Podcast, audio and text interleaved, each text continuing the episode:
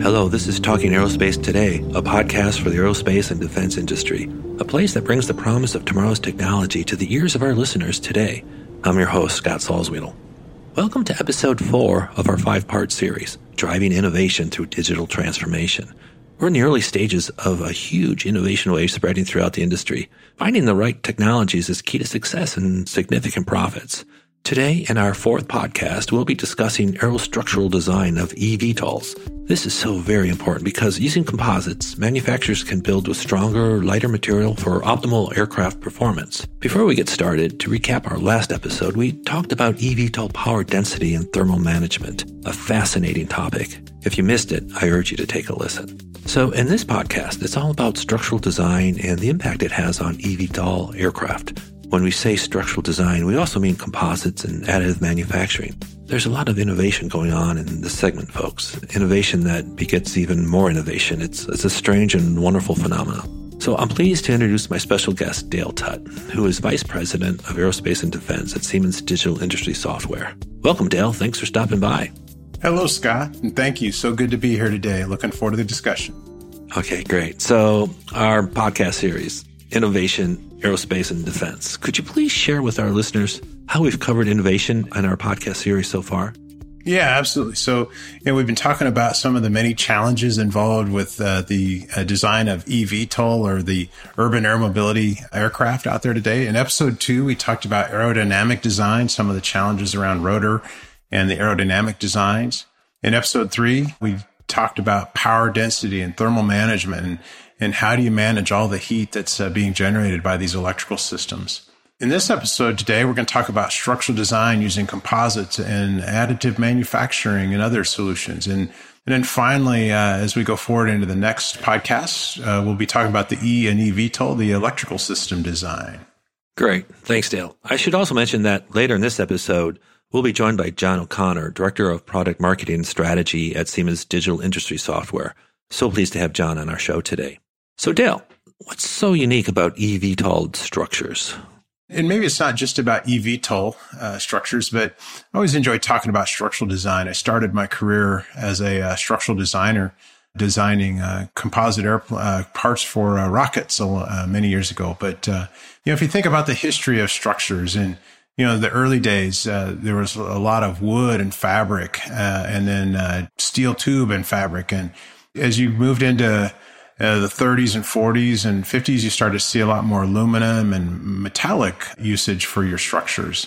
And then in the uh, in the 70s, you start to see a transition to uh, composites. First fiberglass composites, and then carbon uh, fiber composites. So it wasn't until the like the late 1980s that you really started to see a dramatic increase in the composites usage, kind of in normal practice uh, with with aircraft such as the Gripen and the B2, which that point were about 40% of composites by structural weight. So that was kind of when you started seeing the big change. And so now today you have clean sheet designs that really allow for new exploration of the design space. And you have to be able to save weight. And there's many new entrants in this market. So you have to be able to, you know, meet all of the requirements for payload and flight duration durability. You do this by managing weight and structural efficiency and as one of the keys to that equation. And so a lot of these companies have a startup mentality that are working on an eVTOL and they are bringing new propulsion options. And this really is offering new visions of what a flight vehicle can do. And, and so it changes how you look at it from a structural standpoint. Wow. Wow. There's just so much to go over here. It's, it's such a wonderful topic. So at this time, I'd like to bring in John. John, hi. How are you doing? Hi, Scott. So let's dive into this a little bit deeper. We're talking about the challenges in aerostructures and eVTOL design. Yeah, so uh, eVTOL designs have all the same challenges as conventional aerostructures in that they need to be lightweight with high strength to weight ratio or stiffness to weight ratios. They uh, have all the same issues with vibration and noise.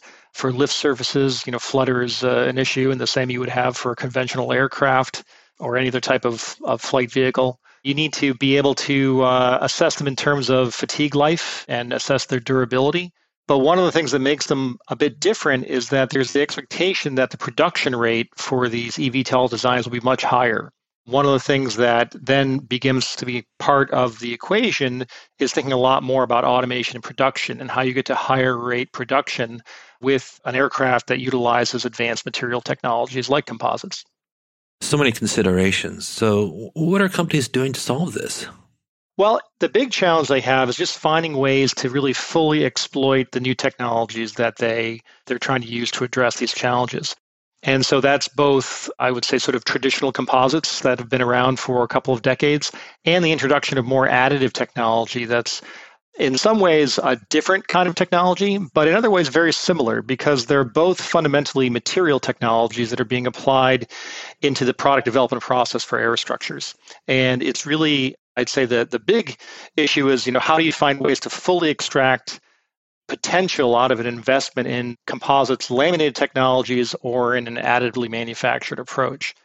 And I think when you consider both of those together, especially for some of the more innovative types of designs, we're seeing there's a trend towards more integration, both in terms of composites uh, integrating other sort of uh, not just being for uh, for the airframe itself, but the integration of composites into other parts of, of the vehicle that include the the propulsive elements of the vehicle, uh, but also uh, parts that might have been considered to be a separate type of design from the composite structure are now being actively integrated into the overall airframe by combining the additive technology and the composites technology at the same time. And this really requires a different kind of thinking, a different type of approach, a different type of product development strategy to be able to fully extract the potential out of that. And that's where a PLM system that is composites aware and additive aware becomes extremely valuable as you're trying to really move the state of the art forward with regard to these technologies. Okay, so we're talking composites and additive. And Dale, I know these topics are close to your heart, and we are talking about integrated design as well. So, is there anything you want to add at this point?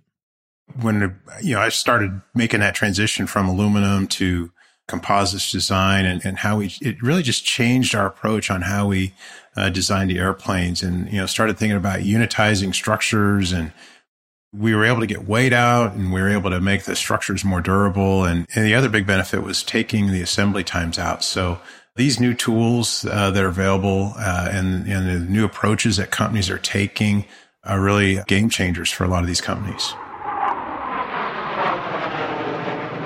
Tell us a little bit more about composite engineering it's such a fascinating topic. Uh, can you shed a little more light on this? Sure. Uh, you know, for composites, the design space is much, much larger than you would have for a traditional metallic structure. So uh, there are many more options to consider because you're effectively engineering the material when you're designing the composite part. And then to think about it both in terms of the laminated structure, but also when you consider the entirety of the product development cycle, being able to do simulations at the micromechanical level that can help you develop the properties that you would want to design a composite material to be that you would then laminate into a structure uh, to produce the final part.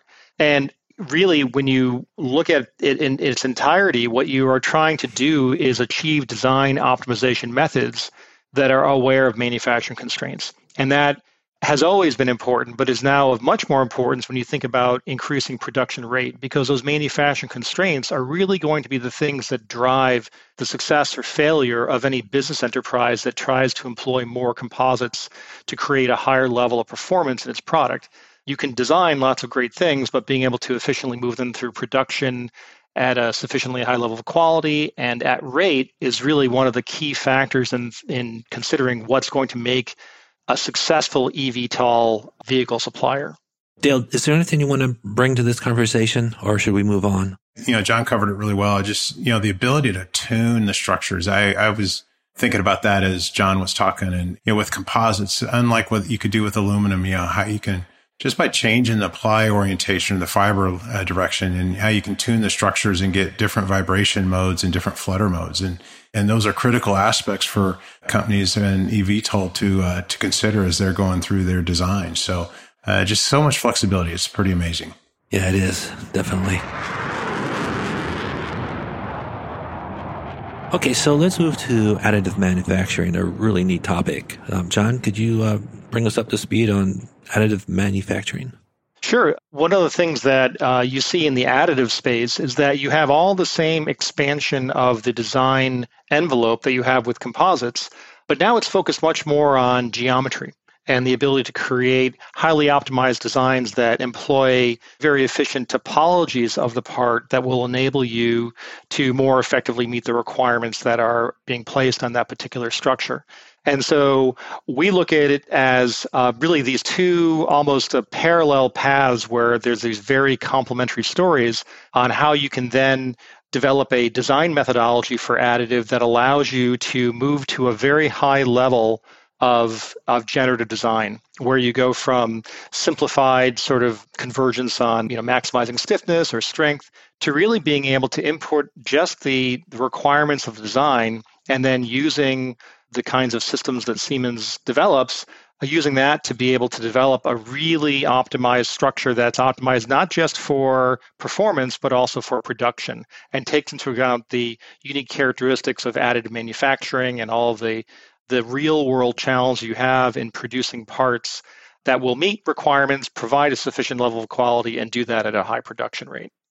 So, Dale, I know you have experience in additive manufacturing. Is there anything you want to add here? Yeah, it's it's a paradigm shifter for sure. Some of the parts that we get out of the additive design process and when you optimize them and the, the shape of the part that you get, they're so much different than what I'm used to seeing from machined parts or uh, sheet metal parts. And and so it's it's pretty amazing uh, what you're able to do. And and I think as we go forward, we're already starting to see it in some companies, but it's going to really change just all of the design paradigms for companies that you can move from to building these parts is just, you know, instead of single piece parts, you build big, big structures all just by printing them on 3D. It's a, quite a different process and uh, it's going to change how companies are making parts. Yeah, and I would say, Dale, too, that it's it's highly innovative. You know that the material systems that are being used for additive manufacturing continue to evolve at a high rate, which is making it so that you want to have the a product development system that can grow with the technology as that technology evolves. And so making things additive aware or composites aware is really at the heart of having an effective tool set for the design engineer to be able to create those types of parts. Yeah, absolutely. And the material properties you can get with some of those with those new material systems is is also uh, doing a lot to take the weight out, but some cases manage the thermal loading better. So it, it's a lot of lot of changes, a lot of new possibilities for uh, design teams. So, speaking of changes and possibilities, how are customers, what, what kind of solutions are they turning to to address these kind of issues? Sure. So, one of the key things is, especially from the composites perspective, is to have a PLM system that is composites aware in the composites example. And what that means is that you want to be able to persist the laminate imply definition all the way through the product development process. From the early stages of simulation, where you're exploring the design space, perhaps considering hundreds or thousands of options to converge on the best solutions, into the detailed design phase, where you're really defining what the main, what the final as-built part is going to look like, and then consuming that into a manufacturing process that allows you to effectively plan and then execute the production that carries all of that along. And even from there, going into execution right down to the manufacturing floor. You might be aware that Siemens is a leader in uh, automation systems on the manufacturing floor. And even those automation systems are, are composites aware and that they can have a connection all the way back up through that value chain, right back to, through to the early stages of preliminary design. This makes things like change, which is almost a constant in aerostructure development, much more robust. The, the development processes that you can put in place by having a PLM system that is composites aware make it so that now you can much more effectively handle change. And because these designs, these structures, you know, especially for the eVTOL market, the degree of optimization is going to contribute directly to the business value. A more highly optimized structure is going to be able to fly longer and carry more payload. So anything you can do to make it so that optimization process happens in a more robust way and can lead to better designs is going to mean business success for the company that's de- that's developing that particular flight vehicle. So I would say that the ability to persist the design all the way through and to really not treat it as a generic design, whether it's additive or composites, treat it really as as a, uh, a design that of its nature is an additive process for manufacturing or a composite laminating process for manufacture. Well, okay, so so Dale, I think John's alluding to how the digital twin and the digital thread are at work here and the entire digital transformation. So can you add a little bit more on on the Siemens digital transformation as it relates to this topic? Yeah, as John was talking about the digital thread and really taking that that information seamlessly from engineering into your manufacturing environment and throughout the Xcelerator portfolio of solutions where we're working with customers of every size really brings a lot of different tools and solutions to your to your toolkit as far as uh, when you're designing products for these uh, parts for these uh, vehicles.